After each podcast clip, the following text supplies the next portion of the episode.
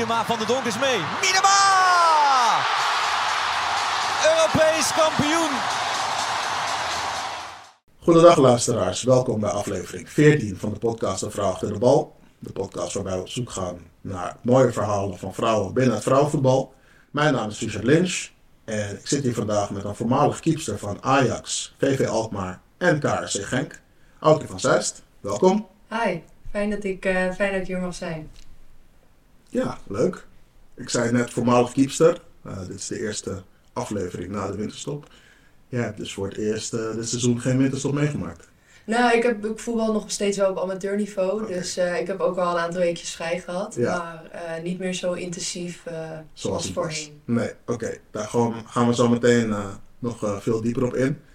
Ehm, zoals je wellicht weet, eh, is deze aflevering ingedeeld als een wedstrijd. Dus eh, we beginnen straks met de warming-up. Daarna de eerste helft, eh, de rust, de tweede helft. Een nieuwe rubriek is het VAR-moment. Dus die komt zo meteen in de tweede helft voorbij. En daarna de blessuretijd. Dus als jij klaar bent voor de warming-up, dan kunnen we starten. Ik ben er helemaal klaar voor. Oké, de eerste vraag. Wat is de favoriete app op je telefoon? Instagram, Instagram. Oké. Wat eet je het liefst? kip. Kip.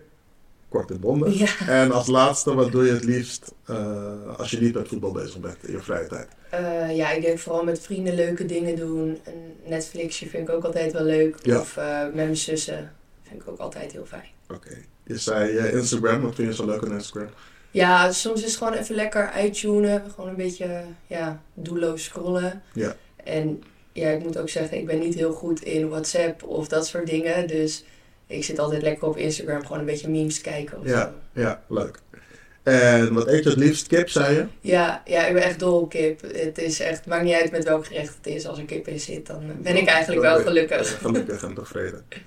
Ehm, en wat je het liefst doet in je vrije tijd? eh, met je zussen zijn, bijvoorbeeld. Ja, ja, ik vind het gewoon heerlijk om gewoon even andere dingen te doen. Gewoon naar buiten te gaan. Of al is het een serietje kijken met elkaar. Maar Ja. in ieder geval gewoon samen met elkaar zijn. Samen. Familiemens. Dus Ja. ook een beetje. Absoluut.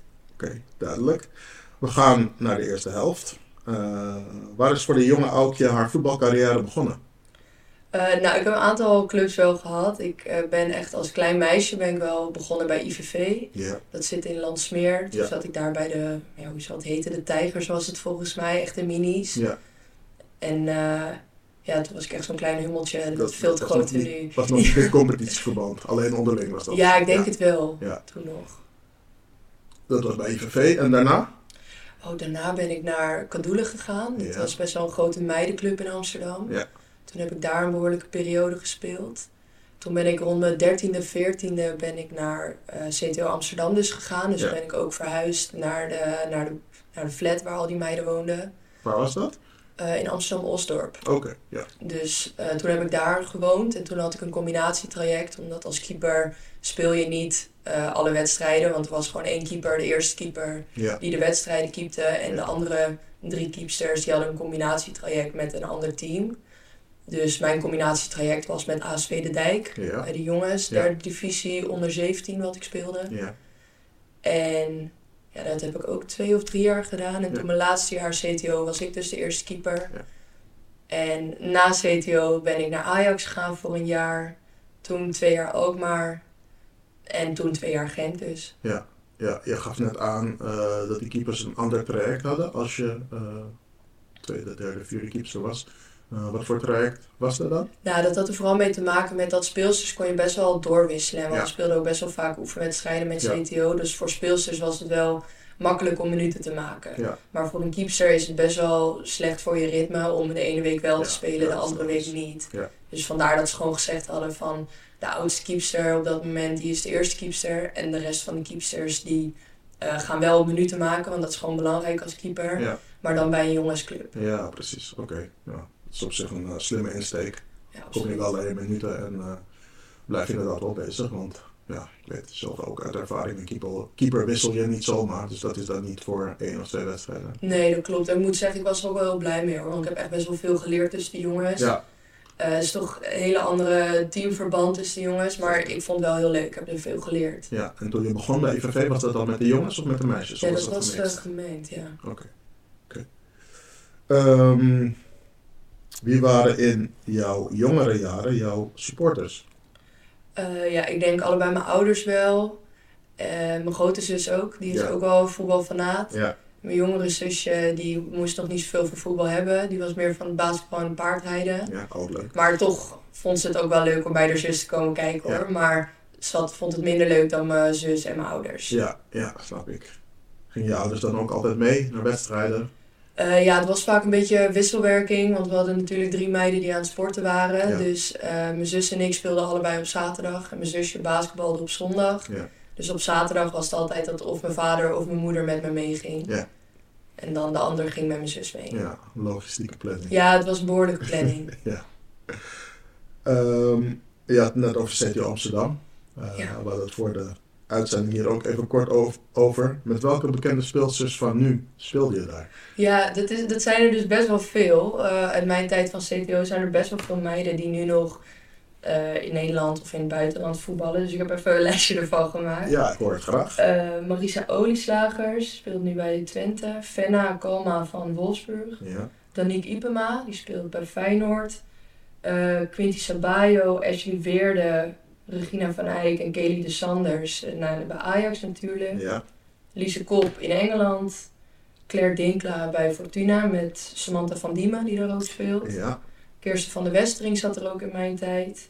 Oh, Nikita Tromp ook van Ajax. En Jonna, Jonna van der Velde. ja die links uh, Ja. speelster. Klopt.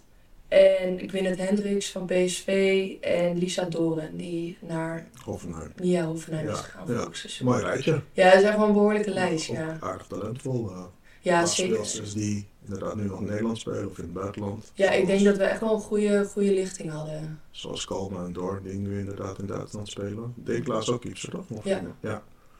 Mooi, eh, mooi rijtje. Ja, absoluut. En was Lise Kop dan, Lise Kop was eerste keeper dan, toen jij... Ja.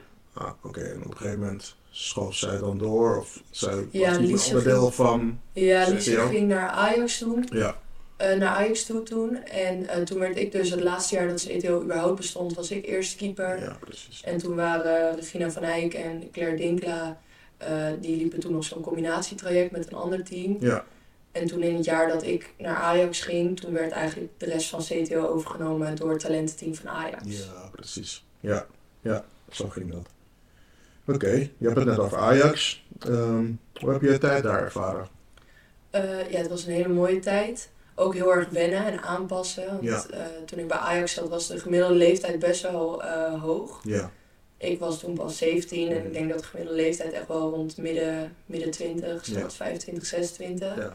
Dus dat was wel echt even wennen als je dan van zo'n talententeam komt waar je de oudste bent, naar een Ajax waar je eigenlijk het broekie bent. ja, Dus dat was wel even heel erg aanpassen, maar ik heb het wel als een hele mooie tijd ervaren, veel van geleerd. ja, want wat merkte je dan als in broekie zijnde Eh, aan het feit dat je jong was? Nou, toch dat, eh, dat bepaalde mensen ook gewoon in een andere levensfase zaten. Zoals samenwonen met hun vriend of, Ja, of eh, een vriendin. Dat, en dat er gewoon een hele andere indeling was van hun leven. Terwijl Ja. ik eigenlijk nog als jonkie net om de hoek kwam kijken en nog thuis woonde. ja, En zulke aan het studeren was Ja, studeren ook ja, nog. Ja, ja, dat is inderdaad een, eh, een groot leeftijdsverschil. Ehm, daarna ging je naar verder Alkmaar. Bewuste keuze denk ik om minuten te maken in de Eredivisie. Ja, ja, klopt. Van bij Ajax was het natuurlijk een super mooie club om te spelen, super goede faciliteiten. Maar het is gewoon heel belangrijk als keeper om te spelen. En bij een Alkmaar was die optie er voor mij wel. En ehm, ja, die moest ik gewoon grijpen, wilde ik stappen gaan zetten in mijn carrière. Ja, want hoe oud was je toen je bij Alkmaar? Eh, ik denk 18, Ja. 18, 19, En zoiets. hoe kwamen zij bij jou terecht? Nou, een vriendinnetje van mij die speelde daar ook. Of wel meerdere mensen die ik kende ook. Ja, Dus eh, Ajax had mij toen ook de mogelijkheid gegeven om bij verschillende clubs te gaan kijken en mee te trainen. ja, En dat heb ik toen gedaan. Ja. En Alkmaar was wat dat betreft ook wel best wel fijn, omdat ik gewoon thuis kon blijven wonen Ja. nadat ik net eh terugkwam van de flat. ja. Dus dat was voor mij op dat moment fijn. Ja, het is ook op eh, redelijke afstand qua rijden. Het is niet eh, aan de andere kant van het land, dus dat Nee. scheelt ook. Wat vond je van het niveau toen je op doel stond in de Eredivisie op dat moment? Nee, ik vond het vooral heel leuk. Van, je, ik heb natuurlijk al een jaar daarin getraind en Ja. met die meiden getraind bij Ajax, maar vooral mijn minuten gemaakt bij Jong. Dus het was eigenlijk gewoon heel leuk om die dingen die ik al geleerd had bij Ajax En eigenlijk waar je al constant op aan het voorbereiden bent, om die dan echt kunnen, ja, te kunnen laten zien op het moment dat je dan debuteert. Ja. En het was ook nog tegen Ajax, dus Oh, dat dat was ook heel leuk. Wat was de uitslag? Ja, volgens mij 2-1 2-1 verloren, dacht ik, of 3-1. Valt mee. Ja, hè? Overal een, eh, leuk, een leuk gevoel, Ja. denk ik. VV Alkmaar is natuurlijk eh, uiteindelijk opgegaan in AZ. Eh, zijn er nog dames waarmee jij bij VV Alkmaar speelde die nu nog in de Eredivisie spelen? Ja, ik heb even gekeken dus naar dat team ook. Ja. Ik moet zeggen dat ik het eh, niet heel erg volg. Ehm, maar er zijn er wel een paar die ik wel herken. Maar dat waren dan vooral meiden die toen ik bij Alkmaar zat nog in belofte zaten. Oh ja, precies. Ja, ja, ja. Oké. Ehm, je laatste club was KRC Genk. Mhm. Ehm, je zei net dat je het vond toen je naar Alkmaar ging, dat je thuis kon blijven wonen. Ja. Eh, met België is dat denk ik een beetje lastig. Eh, hoe vond je het om eh, naar het buitenland te gaan? Was het een grote stap voor jou? Eh, nee, ik merkte dat, dat ik gewoon toe was aan iets nieuws. Ja. Toe was aan iets nieuws met de Nederlandse competitie. Ken je eigenlijk al, kende ik eigenlijk al best wel veel mensen en je kent de clubs. Dus ik had eigenlijk heel erg de behoefte aan iets nieuws en iets Ja. totaal anders. Ja. Maar tegelijkertijd wilde ik ook niet zo ver weg van huis dat ik mijn familie en zo niet meer kon zien. En ik was nog aan het studeren, ik moest nog twee jaar. Dus Ja. eh, wat dat betreft ben ik dus een beetje de dingen gaan afwegen. En kwam ik er eigenlijk op uit dat in België wel een prima constructie zou kunnen worden. Ja. Met in het weekend gewoon thuis kunnen zijn, door de week daar zijn. Ja. Eigenlijk een beetje wat ik bij CTO ook deed. ja, precies. Want de wedstrijden waren die ook vrijdag in België? Ja, ja, de meeste wel. Van sommige wedstrijden waren ook wel eens op een zaterdag. Ja. Eh, maar dan waren we de maandag bijvoorbeeld vrij. Ja, precies. Dus Als je een lang weekend dan zou Ja. je bijvoorbeeld zondag en maandag thuis kunnen Ja, zijn. precies. Ja, precies. Oké. Ehm, hoe kwam Genk bij jou terecht? Ehm, ik had via een eh, teamgenootje van mij bij VV Alkmaar, eh was ik aan een zaakwaarnemer gekomen. En dat was ook een Belg, Ja. toevallig. En in de winterstop van mijn laatste seizoen bij Alkmaar, toen vroeg hij al van... Hé, hey, eh Genk zoekt een keeper, zou jij willen gaan? Maar dat vond ik nog een beetje te kort dag. Dat Ja. kon ik allemaal zo snel niet regelen met uit huis gaan, school kunnen regelen. Want hij bedoelde dan ook echt in de winterstop? Ja, in de winterstop Ja, daar al naartoe gaan. Ja, Maar dat kon ik op korte termijn gewoon niet regelen. Eh, en toen in de zomerstop waren ze eigenlijk nog steeds heel erg op zoek naar een keeper. Dus toen ben ik daar naartoe gegaan, meegetraind, eh, rondgekeken. En toen voelde het gewoon goed en ben ik daar naartoe gegaan. ja. Heb je er lang over na moeten denken?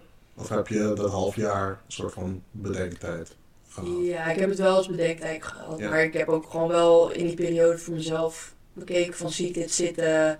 Valt het te combineren? Ja. Is het met school te doen? Zitten mijn vrienden, familie daarin? Ja, Dus ik heb daarin wel gewoon de tijd genomen om daar een beslissing in te nemen. ja, slimme. Een logische keus. Heb je in het buitenland nog iets specifieks geleerd op keepersgebied, wat ze misschien daar heel anders doen dan in Nederland? Ehm, nee, ik denk dat ik vooral heel hard mezelf ben gebleven in België ook. En eh, dat, dat, ja, dat, dat, dat is ook wel iets wat bij mij past. Ja. Ik probeer ook altijd best wel dicht bij mezelf te blijven. En dat dat soms ook best wel kan botsen met verschillende eh, culturen. In België zijn ze iets minder direct dan dat wij Ja, hier zijn. ja. En in de regio waar ik vandaan kom, Amsterdam en omstreken, dan zijn we nogal direct. Dus dat was soms wel even aanpassen. Dat ik dacht van oké, misschien even een tandje minder of op een andere manier verwoorden. Maar ik denk wel dat ik vooral heel erg mezelf ben gebleven. ja. Ja, ik denk dat dat in de basis sowieso goed is, dat je Ja. dicht bij jezelf blijft. Ehm, ik weet niet of het bij vrouwen zo is, maar bij de mannen is het zo dat er vaak over keepers gezegd wordt dat ze een beetje gek zijn. Ben jij dat ook? Of vind je dat eh Ja. raar om over jezelf te zeggen? Nee, dat wordt in de vrouw ook wel gezegd. Ja? Maar ja, je moet ook ergens wel een beetje gek zijn om in die goal te gaan staan. Want het is eigenlijk alle ballen worden op je afgevuurd en zie ze maar tegen te houden. Ja. Maar ik denk dat als ik mezelf... Ja, ik zou mezelf niet als gek bestempelen. Nee. Misschien een beetje gek. Ja, Maar ik denk dat ik in de categorie van keepers redelijk normaal ben. oké. Oké, nou dat is mooi. Hoe ben je erop gekomen om op doel te gaan staan? Is dat van jongs af aan al zo begonnen of eh, is er in gegroeid? Ja, dat is dus wel een grappig verhaal. Want ik vertelde net dat mijn eh, oudere zus ook eh, best wel fan was van voetbal, nog steeds. Ja, mijn zus die was spits. Dus eh, zij was al op een bepaalde leeftijd, zat zij al op voetbal. Ja. En ik wilde ook heel graag, Ja. maar ik moest eerst mijn zwemdiploma halen Ja. van mijn ouders. Eh, maar wij woonden naast onze basisschool. Dus we, onze tuin grenst eigenlijk aan het schoolplein van de basisschool. Dus elke dag dan eh, wilde mijn zus gaan oefenen als spits zijnde om te scoren. Dus dan sleepte ze mij mee naar buiten, naar het pleintje. En dan zei ze, jij moet op de goal, jij moet mijn ballen tegenhouden. En dan liet ze me eigenlijk gewoon duiken op de stenen om haar een betere spits te maken. En ik ben eigenlijk nooit van de goal afgegaan. Ik vond het zo leuk. Ja. En kon je zus bij je scoren? Of, eh, aan het Nou, wel, in het begin nog wel, maar later eh, heb ik het er behoorlijk moeilijk gemaakt. je steeds beter. Maar dat is een mooie, eh, mooie anekdote over hoe je, hoe je keeper bent geworden. Hoe zou je jezelf omschrijven als keepster? Ehm, ik denk dat ik best wel een allround keeper ben. Ik denk dat ik coachend heel erg veel bezig ben met, ik ben heel erg proberen dingen te voorkomen van eh, analytisch. Dus kijken Ja. van, hé, hey, eh, ik zie daar een gat of hé, hey, ik zie die spits nu een loopactie maken. Dus ik wil alvast iemand coachen. Ja. Dus ik ben heel erg aan het anticiperen in plaats van reageren. Ja. Eh, verder denk ik ook dat ik best wel sterk ben in de één op één. En ja, dat heb ik ook altijd wel te horen gekregen. Ja. Dus ja, ik denk dat vooral. Mooi. Mooie, mooie punt over jezelf. Ehm, als keeper ben je ook een soort van, nou, ik wil niet zeggen alleen, maar je staat natuurlijk wel op een afstand eh, verderop in het veld. Dus ik neem ook aan dat je de wedstrijd iets anders beleeft. Ehm, kun je mij en de luisteraars meenemen in een soort van wedstrijdbeleving? Want ja, je moet 90, 95 minuten gefocust zijn, gefocust blijven, scherp blijven, wat je net zegt. Mhm. Coachen, ehm, anticiperen in plaats van reageren. Ehm, hoe doe je dat? Hoe, hoe hou je jezelf scherp? Naar, Ja, dat is altijd wel vroeger voor mij een dingetje geweest om die focus te houden. Want Ja. je moet inderdaad constant eh, gefocust zijn, maar op het juiste moment moet je er wel kunnen staan en moet je die tijd kunnen maken. Dus ik heb eigenlijk het coachen wat ik heel veel doe, dat gebruik ik voor mezelf om ook bij de wedstrijd betrokken te blijven. ja, En ook probeer ik in de opbouw altijd best wel veel mee te doen, zodat ik ook echt betrokken blijf in het spel. En ik maak ook heel erg gebruik van mijn positie, omdat ik dus wat verder afsta. en Ik zie het hele veld voor me. ja, Zie ik heel goed wat er kan gaan gebeuren, of waar de gaten liggen, of waar de ruimte is. Ja. Of waar zelfs onze zwakke punten zijn. Ja. Dus daar probeerde ik altijd gebruik van te maken doordat ik die overview had, ook mijn teamgenoten daarin te helpen.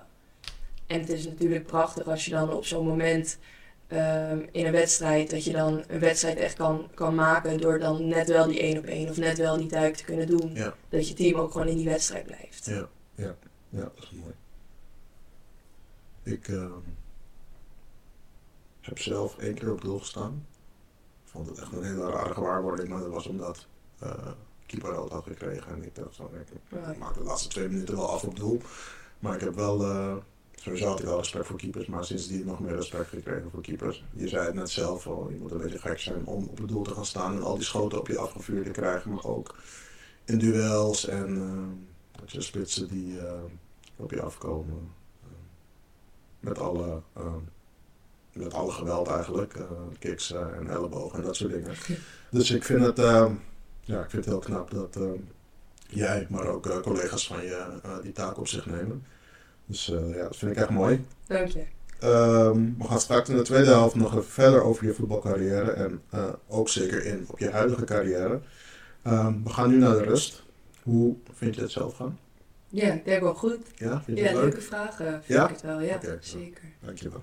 Heb je al eerder in een podcast gezeten, in Nederland of in België misschien? Eh, nee, podcast niet. Ja, interviews natuurlijk. Maar ja. dat is niet hetzelfde. Dus Nee. de podcast is de eerste keer. Oké, nou, podcast niet. Ja, zeker. We gaan naar de tweede helft. Ehm, in Genk draaide je in je laatste seizoen ehm, geweldig, zoals ik heb eh, gelezen. Vaak de nul, goede statistieken en bij de beste keepsters van eh, België. Wanneer kwam voor jou het kantelpunt om na te denken over je actieve voetbalcarrière?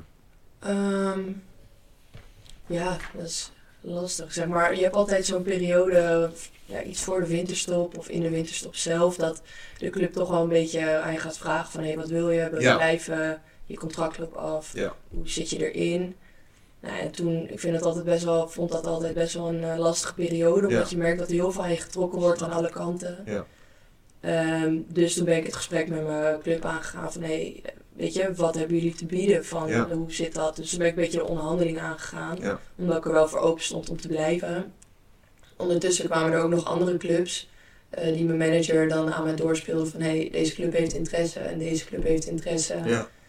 En ik heb zelf ook nog gezegd van, hey, zou je eens kunnen kijken bij bepaalde clubs? Ja. Of zij nog op zoek zijn naar een keeper? Was het dan in België of in Nederland? Allebei. Oké. Dat ja. was allebei. Ja. Ik, had ook, ik had ook oprecht hele mooie aanbiedingen staan. Maar ik ging op een gegeven moment ging een beetje afwegen van... ehm, ja, is de tijd en moeite die ik erin investeer het waard om zo ver weg te zijn van mijn familie? Ja. Eh, in Nederland moet ik zeggen dat ik qua salaris er best wel op achteruit zou gaan. Ja. Dus dat ik dat ook wel lastig zou vinden, omdat ik best wel een pittig jaar had gedraaid. Omdat ik eh, had en een eindstage van 32 uur in de week en voetbal 20 uur in de week. En heen en weer rijden tussen Genk en eh Landsmeer eigenlijk. Ja. Dus ik had best wel een pittig jaar achter de rug. Dus ik wilde eigenlijk dit jaar voor mezelf indelen dat ik iets meer rust zou krijgen. En eh, op een gegeven moment dacht ik van ja, is er iets wat ik nog wil bereiken? Waar wil ik naartoe? Wat is mijn doel? En ik merkte eigenlijk dat ik gewoon heel erg heimwee had. Ja. Ik merkte gewoon dat ik mijn familie miste en dat ik het liefst dichter bij hun wilde zijn. En toen ben ik voor mezelf gaan nadenken van wat wil ik, hoe sta ik erin? En ondanks dat het hele mooie aanbiedingen waren die ik had, merkte ik gewoon heel erg dat eh, hoe mooi die aanbieding ook was, dat ik toch zoiets had van oké, maar wanneer kan mijn familie dan zien? Dus ik ging al meteen rekenen van oh, dat is maar één keer in de maand of nee, dat is maar één keer in de twee weken. Ja. Dus toen had ik zoiets van waarom ben ik niet blij met zo'n mooie aanbieding? Ja. Dat klopt iets niet als ik zo'n mooie aanbieding eigenlijk niet gelukkig van word. Ja.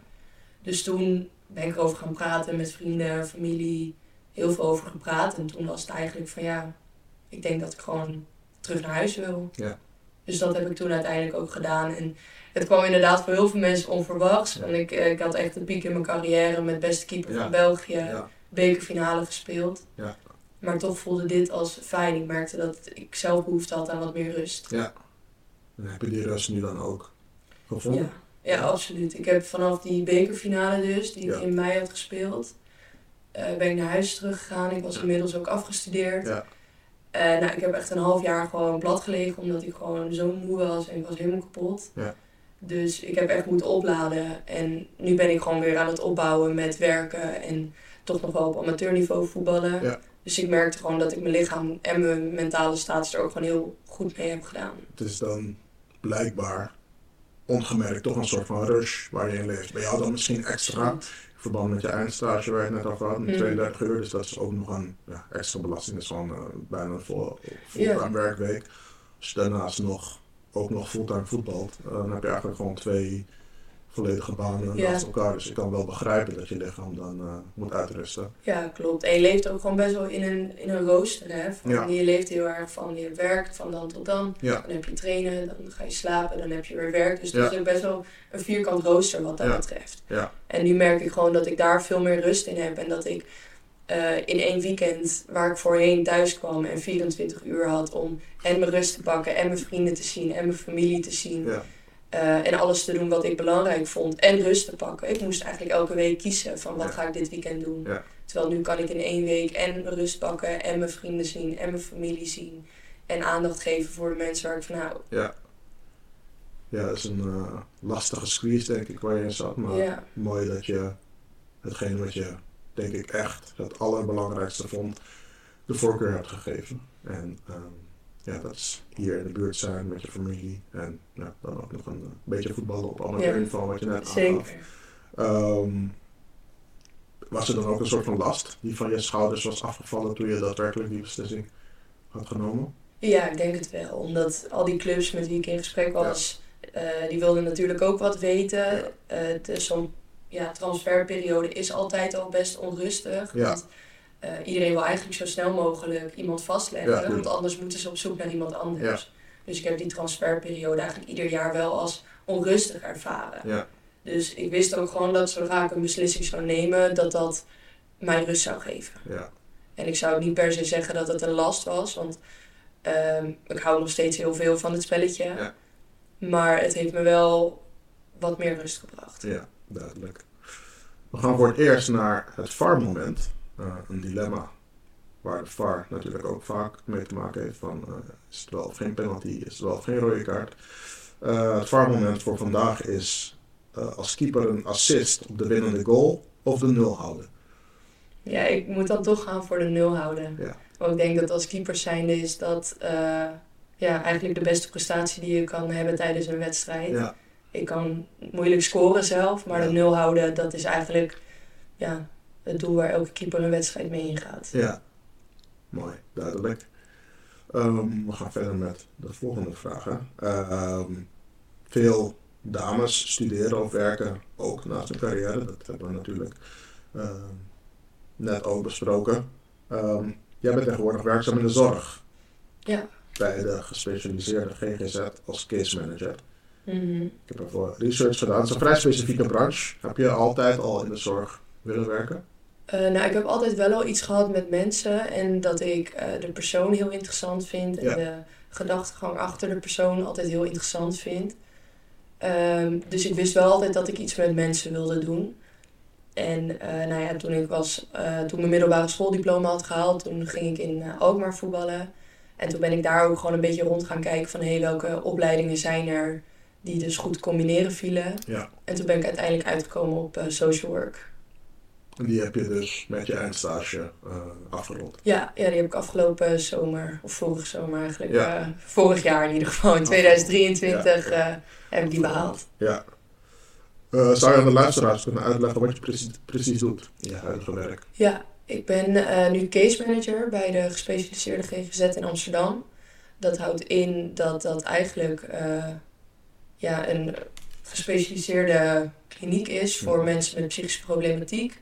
Veelal met eh, diagnoses vooral. En mijn taak daarin is vooral dat ik de intakefase met de cliënten doorloop. En dat ik eigenlijk het eerste aanspreekpunt ben voor de cliënten. Ja. En dat ik eigenlijk alles wat rondom hun behandeling gebeurt, dus rondom hun therapie en eh, andere therapieën die daarbij samenkomen, dat eigenlijk alles daar rondom verzorg ik. Ja. Dus ik ben eigenlijk een beetje allround spin in het web. Ja. Eh, een eerste aanspreekpunt voor de cliënten. Hoe bevalt dat als in eh, je eerste baan, fulltime baan? Ja, het bevalt goed. Eh, het, is, het is leuk, het is Ja. nieuw. En ik merkte ook wel dat ik leer er ook heel veel. En ik heb het ook al gewoon over. Ja, er zijn heel veel mogelijkheden om ook door te groeien en te ontwikkelen. En dat Ja. is wel iets wat voor mij altijd heel belangrijk is geweest. Ja. Om daarin wel leergierig te blijven en ja, altijd constant te blijven leren. Ja. Dus nee, ik vind het echt hartstikke leuk.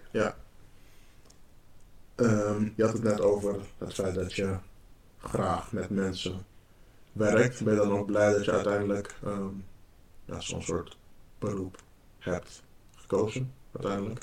Ja, ja, denk het wel. En ik denk dat met mijn opleiding dat ik heel veel kanten op kan. Ik heb heel veel verschillende stages gelopen daarom ook. Ik Ja. heb elke stage die ik kon lopen, heb ik iets totaal anders gedaan. Ja. Dus eh, ja, ik denk gewoon dat er heel veel opties zijn binnen dit eh, domein. Ja, dan heb je ook natuurlijk verschillende aspecten die je juist wel of juist niet leuk vindt Ja, precies. gezien. Dus dan weet je ook wat meer wat je wel of juist niet wilt. Ja, daarin kan ik gewoon heel goed aangeven waar mijn voorkeuren wel liggen en waar niet. Ik heb bijvoorbeeld met, ik heb op een gesloten afdeling voor dementerenden gewerkt. Ik heb op een woongroep voor eh, dak- en thuisloze jongeren met multiproblematieken gewerkt. Ja. Ik heb eh, dagbesteding gedaan voor mensen met een eh, verstandelijke beperking. Ja. Dus ik ben echt in heel veel eh, hoeken van het werkveld ben ik al bezig rondneuzen. Heel divers. Leuk en fijn dat je eigenlijk vrouw gelijk aan de slag kon. Dus je niet echt in een gat viel tussen het voetbal, het actieve voetbal en Nee. hetgeen wat je daarna bent gaan doen. Zijn er momenten dat je het profvoetbal mist? Eh, ja, er zijn wel enkele momenten en dingetjes die je mist. Van die kleine dingetjes dat ehm, gewoon echt het volgaan voor één doel met z'n allen. Ja, Eh, dat mis je soms wel. En ook vooral die wedstrijden dat je dan, waar het dan, dan echt om draait. En dat je gewoon echt die sfeer van het publiek proeft. Ja. Ehm, maar ik zie dat nu vooral als eerder hele mooie herinneringen die ik heb mogen meemaken. Als dingen die ik enorm mis. En die ik weer terug zou willen. Misschien ook, eh, het is nu natuurlijk winterstop, de trainingskampen die eh, de verschillende teams dan eh, maken. Is dat Mhm. ook iets wat je mist? Of? Nou, een weekje naar de zon kan denk ik nooit, eh, Nee. nooit kwaad, hè? Nee, want ik zag de verschillende ja. teams afgelopen week en nu nog steeds. Bijvoorbeeld Ajax is nu in Portugal. inderdaad in zonnige orde verblijven. Dus dat is denk ik altijd, ja, dat zou ik ook niet erg vinden hoor. altijd lekker in deze periode. Ehm, ga je nog wel eens een wedstrijdje kijken bij oud-teamgenoten? Eh, ja, ik ga af en toe wel kijken bij eh, Telstar bijvoorbeeld. Ja. Daar speelt wel een goede vriendin van me, dus dat vind ik dan leuk om af en toe nog te kijken. Ja. En eh, soms als mijn zus, die had bijvoorbeeld kaartjes voor de Champions League wedstrijden van Ja, Ajax. ja. Nou, dan vind ik het ook heel leuk om met mijn zus daar naartoe te kunnen. Je voetbalt nu nog. Voetbal je dan ook met je zus? Nee, nee mijn zus die heeft een blessure, dus Oh, die, kan, die kan niet meer voetballen. Maar ik voetbal in Amsterdam. Ja. Wel als keepster nog of Ja. ben je speelster geworden? Nee, nee, als Wel als wel. keepster, Ik heb ja. wel over nagedacht, lijkt me ook wel leuk. Ja. Maar nee, voor nu is, vind ik het keeper nog, eh, nog veel te leuk. Ja, ze staat nog lekker op doel. Doe je daarnaast nog iets anders qua sport of is het eh, nu nog alleen eh, lekker Ehm, nee, nee, niet echt. Ja, soms gewoon lekker naar buiten wandelen en Ja. in de buitenlucht zijn. Ja. Maar voor nu merk ik gewoon dat mijn lichaam echt nog zoekende is naar een rustbalans. Wat kan ik wel, wat kan ik niet. Ja, begrijp ik. We gaan naar de blessuretijd. Laatste, laatste deel van de, van de podcast, waarin ik net als in de warming-up je drie vragen stel, ehm, waar we daarna ook weer op, op kunnen ingaan. Wie is de beste speelster waarmee je tot nu toe hebt gespeeld, zonder iemand tekort te doen? Je hebt natuurlijk net al een heel lijstje genoemd, je hebt met veel Ja. speelsters gespeeld. Ja, ik vind het altijd best wel een vervelende vraag. En ik kan er ook nooit zo heel goed antwoord Snap op ik. geven, moet ik eerlijk zeggen. Maar ik denk wel dat ik het gewoon heel leuk vind om te zien dat die meiden die ik dus net opnoemde, met wie ik bij CTO had gespeeld of bij andere clubs heb gespeeld, dat ik dat wel eh, zo tof vind om dan te zien hoe ik vroeger dan met hun heb samengespeeld Ja. en hoe ze dan nu spelen, om dat dan te kunnen zien. Die En dat, ontwikkeling. ja, die ontwikkeling, maar ook gewoon de succesmomenten in eh, carrières van anderen. Dat ik daar ook wel van kan denken van wauw, ik, ik weet zeg maar van waar je vandaan komt of Ja. ik weet hoe hard je werkt. Ja. Dus dat ik dat altijd wel heel erg kan waarderen en dat ik daar ook wel heel gelukkig van kan worden voor die andere spelers. Ja, begrijp ik. Ehm, wat, is de wat is het mooiste wat je in je carrière hebt meegemaakt? Zo ja, ik heb wel een aantal momenten, maar ik denk, ehm, ja, ik denk natuurlijk was wel een heel mooi moment de bekerfinale die ik vorig jaar heb gespeeld eh, met Genk. Ja. Helaas wel verloren. Maar eh 10.000 man was er ongeveer, 9.000 Ja. of 10.000 man. Eh, en dat ik na dat seizoen dus ook de beste keeper van België was geworden. Dat was ook wel een heel mooi moment. Nou, mijn debuut natuurlijk, waar het allemaal begon. Ja. En ik denk ook wel gewoon de, van die reizen die je dan hebt gemaakt met het Nederlands team. Of eh, EK's die je hebt gespeeld. Ja. Zulke wedstrijden zijn ook altijd, zulke momenten zijn gewoon heel mooi om mee te maken. Ja. Wie is de beste keeper waartegen je hebt gespeeld in je carrière? Ja, ik heb denk ik tegen best wel veel eh, keepers eh, gespeeld. Maar bijvoorbeeld Daphne, daar zat ik altijd mee met Ja. Nationaal. Van, Dus van Ja. inderdaad. Dus dat is ook wel heel leuk om te zien eh, waar zij nu is. Ja. Nou, Lise Kop heb ik eh, best wel een tijd mee samengespeeld. Dus dat is ook wel heel leuk om te zien. Ja. Eh, Regina, die nu bij Ajax in de goal staat. Ja. Dat is ook wel heel leuk om te zien. Tijdens die CTO-periode, dat je dan gewoon samen zulke dingen meemaakt. Dat blessure, dat ik... ik zat op de Ajax-school toen zij Ja. voor het eerst haar kruisband afscheurde. Dus Ja. toen ben ik ook naar buiten gerend. Ja. Dus ja, ik vind dat soort dingen wel heel leuk, omdat je dan ook, Ja. je kent de persoon achter de doelvrouw eigenlijk. ja, want zij heeft twee keer de kruisband Ja, afgespeeld. want ze had vorig jaar ook eh Ja. kruisband. En ik zag nog een keepster voorbij komen, Nicky Evraar. Oh ja, daar heb ik ook eh, tegen gespeeld. Het was wel heel leuk. Eén wedstrijd tegen Gent, waar zij toen nog speelde. Ja. Toen, eh, dat was een beetje zo'n wedstrijd die best wel gelijk opging. Gent-Genk was altijd Ja. een beetje, ja, zo'n strijd die daar was. Ja. En dat was dus in die wedstrijd hebben we uiteindelijk ook gelijk gespeeld. Maar eh Nicky en ik hadden allebei, zeg maar, een soort van dezelfde reddingen de hele wedstrijd Mhm. door. Dus dat was wel een hele leuke eh, strijd Ja, eigenlijk. leuk. Ehm, ja, dan zijn we aan het einde gekomen. Ja. Ehm, net als eh, voor de andere gasten heb ik voor jou ook een mok. met het logo van de vrouw achter de bal. Dus die, die is voor jou. Ehm, ik wil je bedanken voor je tijd. Ehm, dat je tijd en ruimte hebt gevonden om eh, met mij hier te zitten en te praten over je carrière. Dus eh, bedankt daarvoor. ja, dankjewel dat ik er mocht zijn. En eh, dankjewel voor de mok. Ja, geen probleem. Ehm, voor de luisteraars, laat even een review achter op Spotify of op een van de andere streamingsdiensten. Vijf sterren, vier sterren, wat je wil. Dat maakt de podcast alleen maar beter zichtbaar. Eh, jullie kunnen me volgen op Instagram, de vrouw achter de bal. En mocht je een vraag, opmerking of een prachtig commercieel voorstel hebben, dan kun je mailen naar de vrouw achter de bal. Ehm, ook je nogmaals bedankt. En voor de luisteraars zeg ik tot de volgende.